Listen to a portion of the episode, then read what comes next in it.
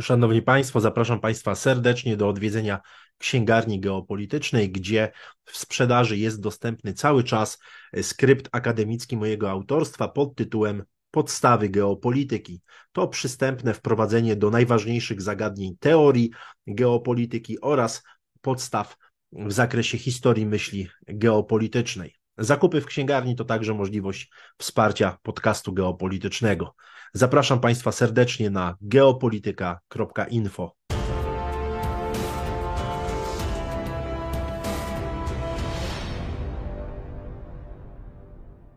Podcast geopolityczny przy mikrofonie Leszek Sykulski.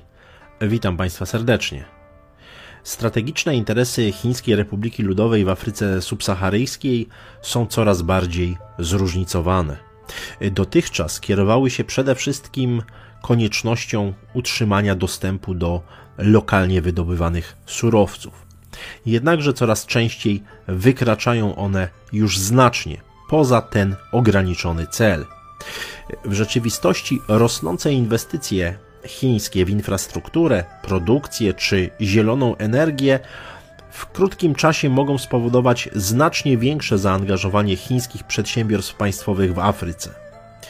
E, bez wątpienia będzie to wymagało wyższego poziomu ochrony tych materialnych aktywów e, Chin, a także oczywiście chińskiego personelu. Jednym ze sposobów ochrony interesów e, chińskich może być zwiększenie wykorzystania prywatnych firm militarnych. Jednak oczywiście pewne czynniki wewnętrzne, jak i pewne uwarunkowania zewnętrzne mogą znacznie to ograniczać. Z jednej strony to obiektywna słabość chińskich prywatnych firm wojskowych, także luki prawne, jeśli chodzi o ustawodawstwo krajowe, a z drugiej strony oczywiście stanowisko samych państw afrykańskich oraz innych państw, które rywalizują o wpływy w Afryce, między innymi z Chińską Republiką Ludową.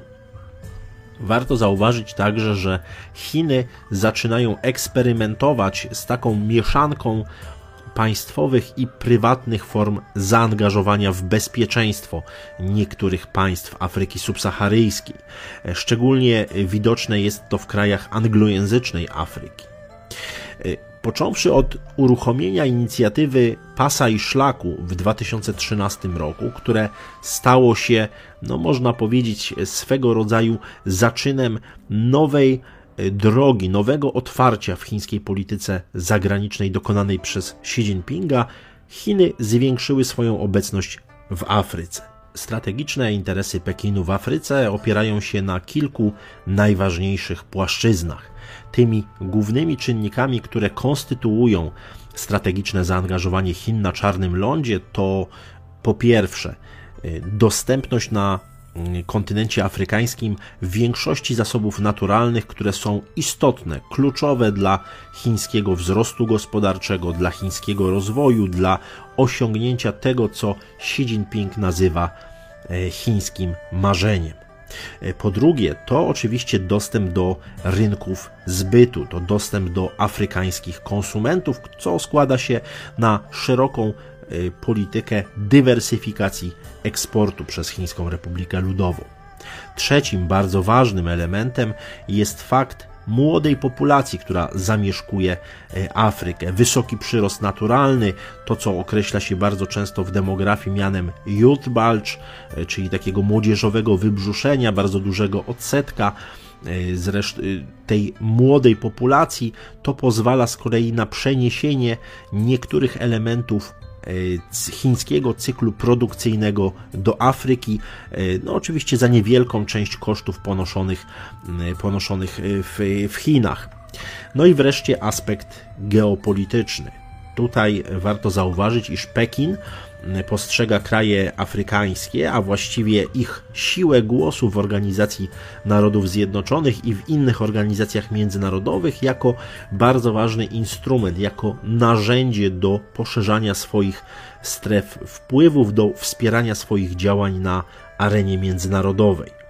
Nie ma się co dziwić, że Pekin już od dawna postrzega państwa afrykańskie jako jedne z, z kluczowych, takich powiedzielibyśmy, elementów układanki geopolitycznej, e, które pozwalają na zwiększenie globalnych wpływów Chin i na rewizję porządku międzynarodowego. E, w ciągu ostatnich dwóch dekad, a zwłaszcza pod e, przywództwem Xi Jinpinga, od 2012 roku e, Pekin podjął różne nowe inicjatywy mające na celu przekształcenie Afryki e, w poligon doświadczalny dla chińskiego e, eksportu, dla mm, wprowadzenia właśnie chińskich produktów, chińskich technologii na czarny, na czarny kontynent.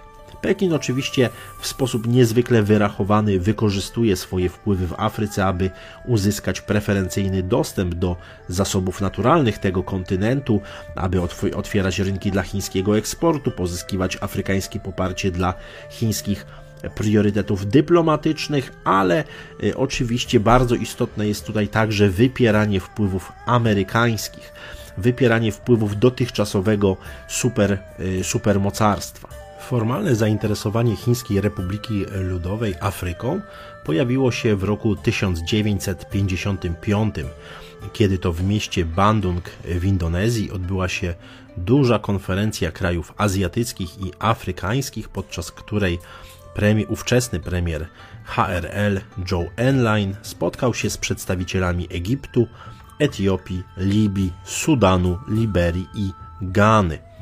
Y, następnie w latach 60., 70. XX wieku, podczas najbardziej takiej gwałtownej fazy procesu dekolonizacji, Chińska Republika Ludowa stała się aktywnym, chociaż oczywiście mniej widocznym niż Stany Zjednoczone czy Związek Radziecki, swego rodzaju adwokatem spraw afrykańskich.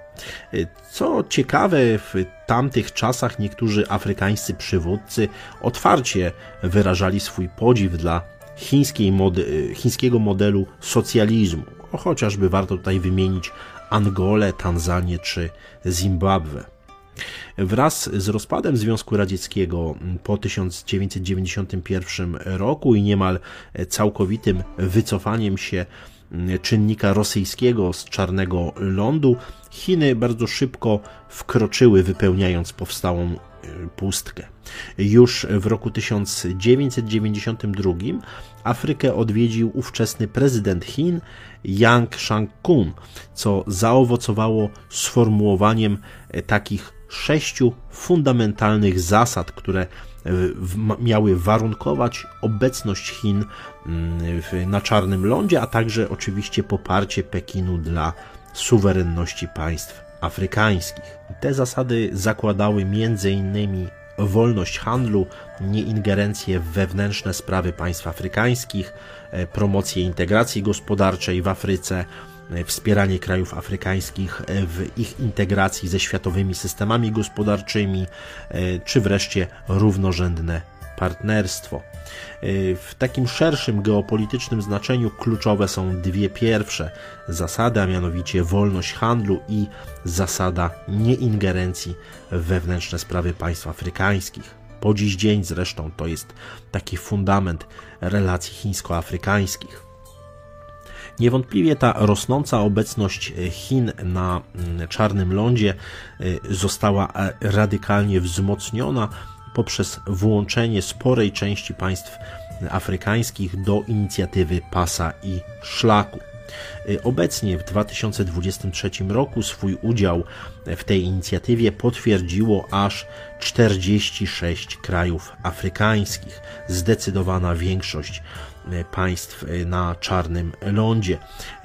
Chęć udziału w tym wielkim projekcie, w tej wielkiej propozycji, którą przedstawił pod koniec 2013 roku Xi Jinping, niewątpliwie znajduje odzwierciedlenie w tym, że narody afrykańskie mają zdecydowanie bardziej pozytywny stosunek do inicjatywy Pasa i Szlaku niż gdziekolwiek indziej poza Chinami, w Azji, w Europie, czy, gdziekolwiek, czy w oceanie chociażby, czy w Ameryce nawet Południowej.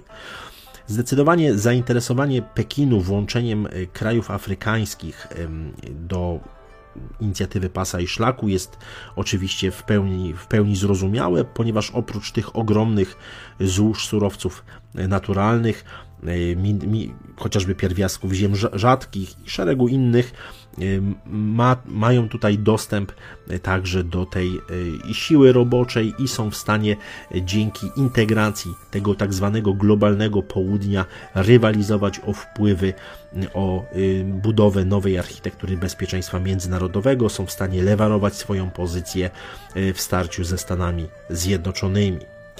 Ta rosnąca gospodarcza i polityczna ekspansja Chin e, w Afryce, e, obecnie w dużej mierze, ale przecież nie wyłącznie dokonywana pod patronatem e, inicjatywy Pasa i Szlaku, no, stała się swego rodzaju takim dzwonkiem alarmowym dla zachodnich polityków, decydentów, ekspertów, którzy zaczęli postrzegać chińskie działania jako swego rodzaju rodzaj neokolonializmu. E, zaczęto argumentować, że e, inicjatywa pasa i szlaku to, e, to nie jest żaden nowy plan Marszala czy chiński plan Marszala dla Afryki, ale chociażby amerykańscy eksperci zaczęli mówić o taniej przynęcie, w cudzysłowie oczywiście dla krajów, dla kraju, krajów afrykańskich zaczęto eksponować, że Chińczycy starają się wyłącznie wykorzystywać tanią siłę roboczą e, w Afryce i że jest to mm, taki element właśnie mm, po prostu mm, pewnej, pewnego rodzaju nieuczciwej konkurencji ze strony Chin. To oczywiście część głosów zachodni, zachodnich ekspertów, czy amerykańskich, czy zachodnioeuropejskich, którzy zresztą też niepomni są y, historii y, kolonialnej i wyzysku Afryki przez państwa europejskie. No ale wiemy, że polityka nie znosi tutaj sentymentów, a wielka polityka już, już tym bardziej.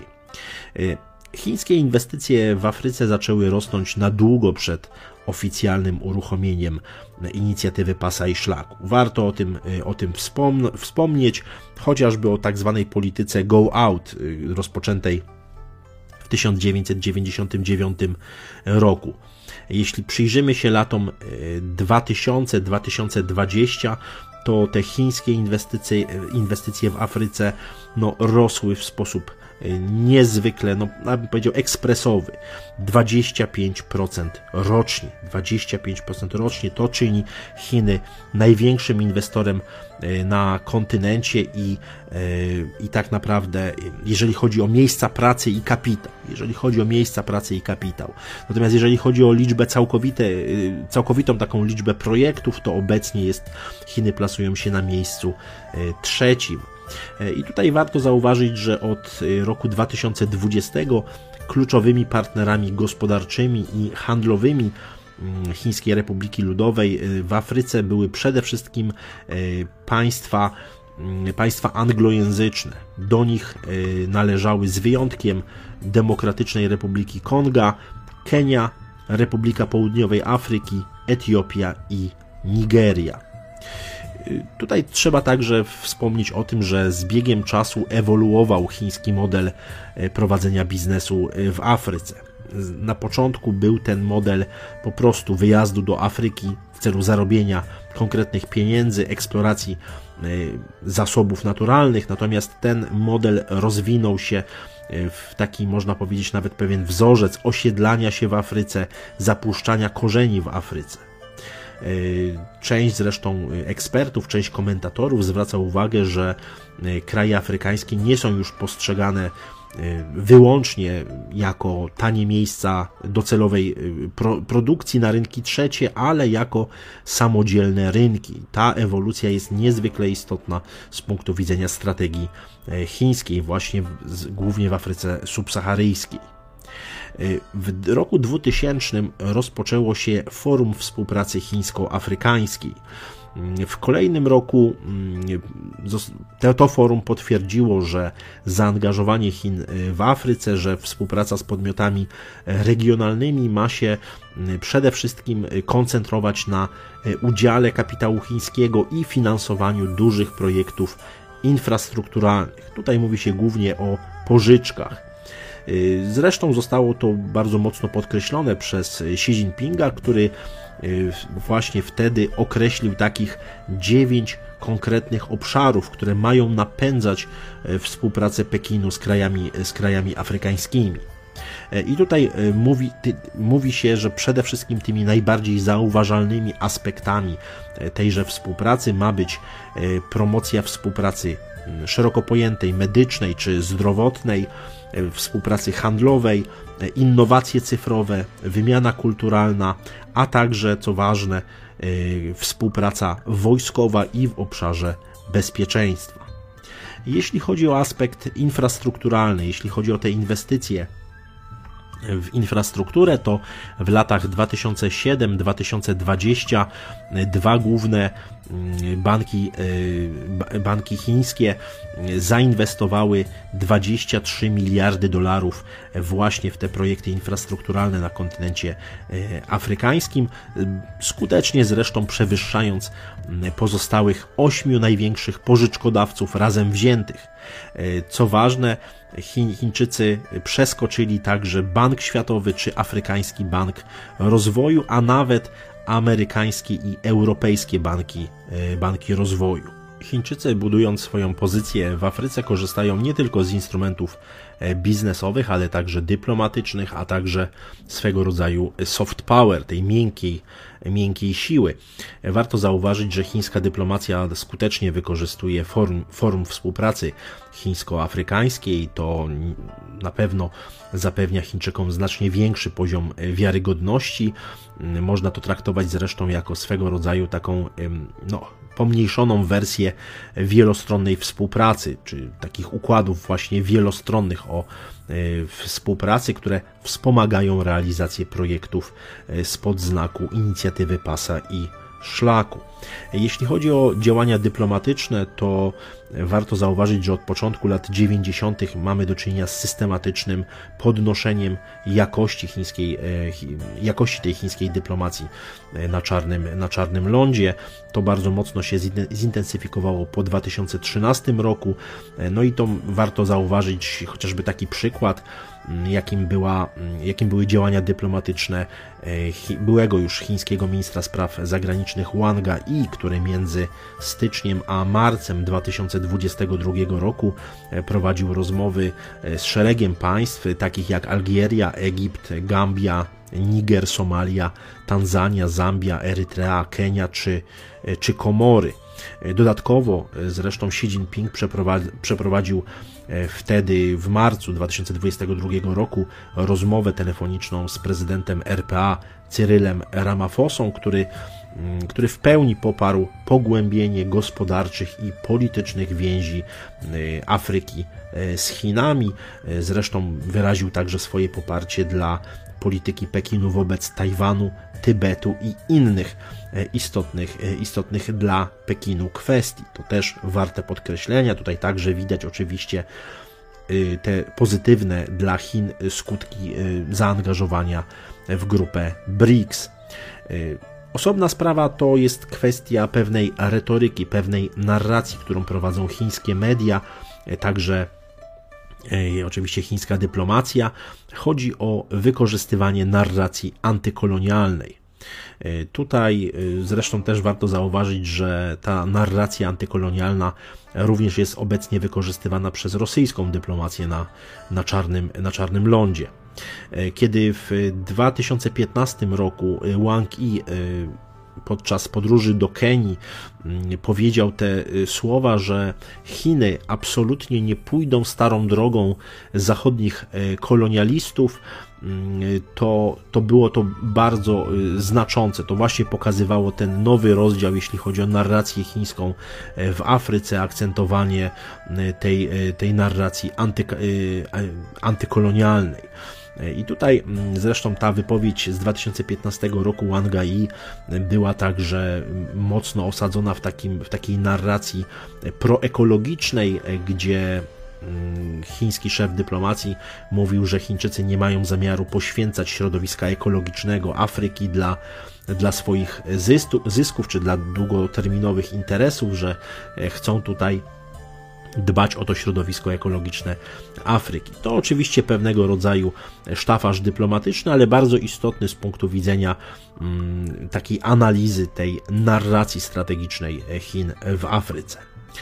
Osobna sprawa, bardzo istotnie lewarująca pozycję Chin na Czarnym Lądzie, to mm, podkreślanie za każdym razem takiej nieodpłatnej pomocy czy pomocy humanitarnej, jaką, e, jaką Chiny oferują państwom e, afrykańskim. Szczególnie było to widoczne w okresie wprowadzonej przez WHO pandemii COVID-19, e, ale także myślę, że warto zauważyć, że jeszcze chociażby w 2017 roku ponad połowa chińskiej pomocy zagranicznej e, trafiała właśnie do, do Afryki. W wyniku tych działań Chiny są dzisiaj mm, pozytywnie postrzegane w Afryce, są zresztą jednym z dwóch y, państw obok Stanów Zjednoczonych najbardziej pozytywnie postrzeganymi przez ludność e, Afryki. No ale oczywiście nie jest tak w 100% kolorowo, jak można byłoby e, sądzić. Tych zagrożeń dla interesów chińskich, dla strategii chińskiej jest e, całkiem, całkiem sporo. Warto zauważyć, że Chiny cieszą się rosnącą popularnością wśród młodych Afrykańczyków, tych w wieku 18 do 35 lat. I tutaj są różne badania, ale wśród niektórych nawet 60% respondentów ocenia te wpływy chińskie jako, jako pozytywne bądź bardzo pozytywne. Natomiast warto zauważyć, że w niektórych państwach afrykańskich czy w niektórych społecznościach afrykańskich rodzi się też coś, co można nazwać już nawet formą takiej jawnej sinofobii. sinofobii. Wynika to z kilku czynników. No, przede wszystkim, mm, przede wszystkim lekceważenia, e, lekceważenia ekologii. No wbrew temu, o czym e, mówi, mówią oficjalnie media chińskie czy chińscy decydenci, w wielu przypadkach e, są różnego rodzaju naruszenia, czy to nie, jeżeli chodzi o nielegalne połowy, czy, czy, czy skażenia, czy szkodliwego obchodzenia się na przykład z produkcją drewna, czy zbyt dużego obciążenia środowiska naturalnego w poszukiwaniu lokalnych złóż pierwiastków ziem rzadkich e, i negatywnego wpływu na lokalne ekosystemy i tak dalej, i tak. Druga sprawa no to jest kwestia traktowania miejscowej ludności. Nie zawsze jest to traktowanie dobre, zresztą tutaj media zachodnie oczywiście głównie starają się przedstawić to zaangażowanie chińskie i także przez pryzmat rodzącego się wśród części Chińczyków takiego antyafrykańskiego rasizmu. To jest cytat. To jest cytat z niektórych komentarzy zachodnich, zachodnich analityków. Tutaj oczywiście także podnoszone są kwestie różnego rodzaju takich nielegalnych praktyk, które jawnie dyskryminują miejscową, miejscową ludność, jeśli chodzi o działalność chińskich prywatnych firm działających, działających w Afryce. Szereg komentatorów czy ekspertów na zachodzie Europy czy w Stanach Zjednoczonych także z lubością odnotowuje wszelkiego rodzaju takie rasistowskie komentarze chińskich urzędników pod adresem miejscowej, miejscowej ludności.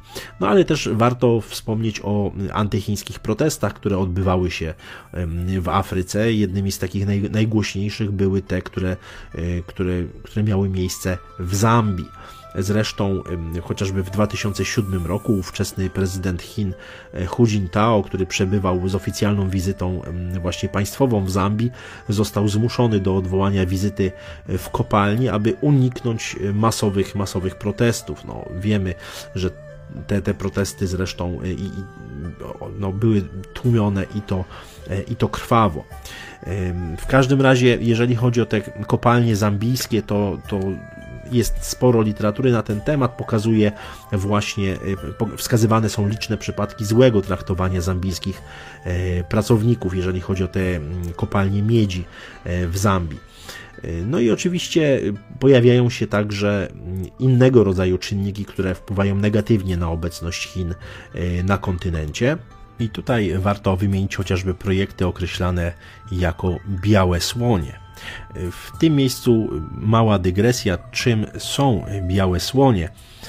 kiedy 28 maja 1873 roku dziennik New York Times opublikował artykuł zatytułowany właśnie Białe słonie, mm, niewielu sobie zdawało sprawę, że ta historia i ten przykład będą miały także zastosowanie chociażby właśnie do opisu chińskiej mm, ekspansji gospodarczej w Afryce w XXI wieku, w trzeciej dekadzie XXI wieku. Tenże artykuł z 1873 roku opisywał sytuację e, w Syjamie, czyli w obecnej e, Tajlandii. E, sytuację, w której kiedy syjamski despota miał jakieś pretensje do któregoś ze swoich poddanych, E, i chciał go w jakiś sposób zrujnować, zniszczyć, to nie zabierał mu jego majątku, nie, da, nie kazał go aresztować, nie wtrącał go do przysłowiowego lochu, ale wręcz przeciwnie. Robił mu prezent. Przesyłał mu, darowywał mu e, pięknego i zdrowego białego, białego słonia. E, białego słonia, którego utrzymanie było ogromnie kosztowne. Zwierzę to jadło wszystko, co znalazło na swojej drodze.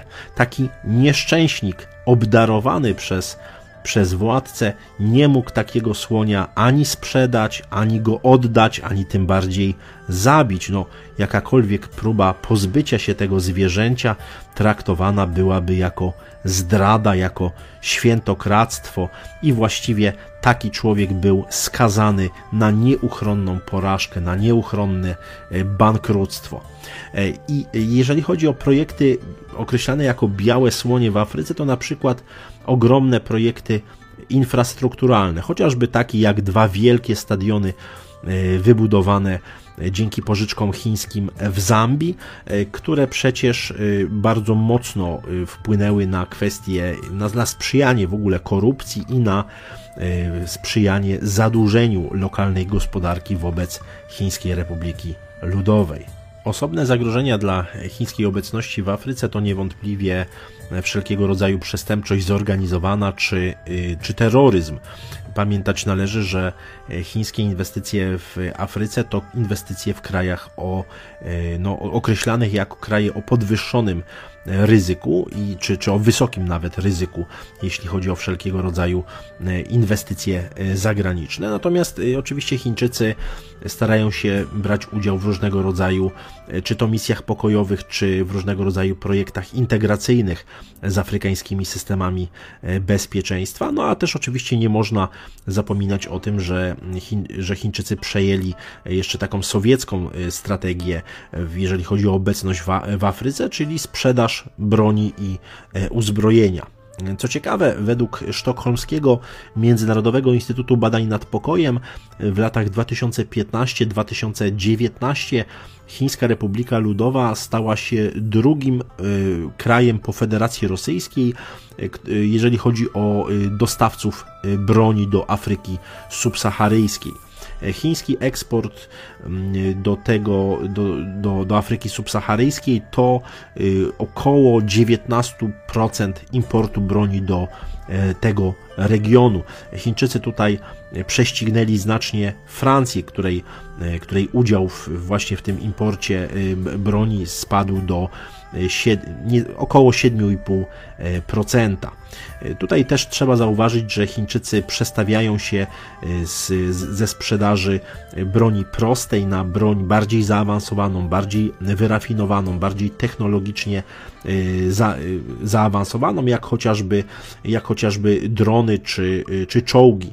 Nie mówimy tutaj o prostej broni strzeleckiej. Reasumując, myślę, że warto podkreślić, iż Afryka subsaharyjska stanowi dzisiaj bardzo istotny element e, chińskiej e, inicjatywy pasa i szlaku e, i te strategiczne interesy Chin w tej części świata będą rosły, będą rozwijane, już nie tylko jeśli chodzi o wydobycie surowców, jeśli chodzi o wykorzystywanie taniej siły roboczej w dostęp do rynków zbytu, ale także część produkcji będzie przenoszona właśnie do, do Afryki.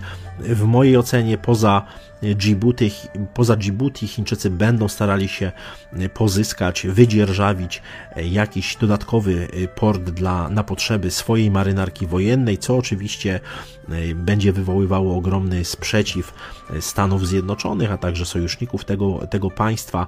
Warto nadmienić, że Chińczycy już próbowali, już próbowali zresztą w zachodniej Afryce zdobyć takie, takie przyczółki, także w, w ogóle na, na zachodnich wybrzeżach, wybrzeżach Afryki, czyli pozyskać zdolność do projekcji siły na Atlantyku, na południowym Atlantyku, no co oczywiście wywołało bardzo nerwowe i takie negatywne reakcje strony amerykańskiej. W mojej ocenie ten proces będzie, będzie postępował. Chińczycy będą starali się także eksportować swoje technologie, w tym technologie komunikacyjne, chociażby, chociażby w szeroko, w szeroko pojętym obszarze sieci 5, 5G w, w Afryce, dostarczać te technologie do, do państw afrykańskich. Widać, że już też pewna liczba państw afrykańskich jest zainteresowana chińskimi systemami kontroli społecznej, chociażby systemami rozpoznawania twarzy. Myślę, że to również będzie swego rodzaju taki w cudzysłowie poligon doświadczalny dla, dla Chin, dla chińskich, dla chińskich firm. W każdym razie Afryka dzisiaj stała się bardzo ważnym, ważnym elementem chińskiej geopolityki.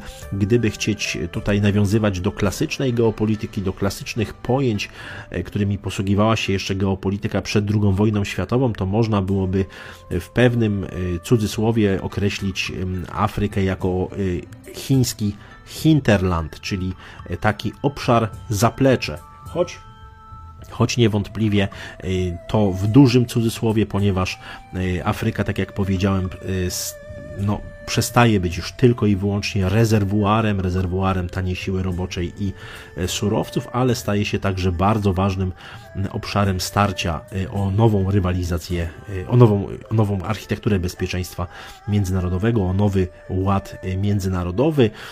Także w, w tym zakresie niewątpliwie ta, to zaangażowanie Chin, w tym wykorzystywanie tak zwanej miękkiej siły będzie postępowało. Dziękuję Państwu za uwagę.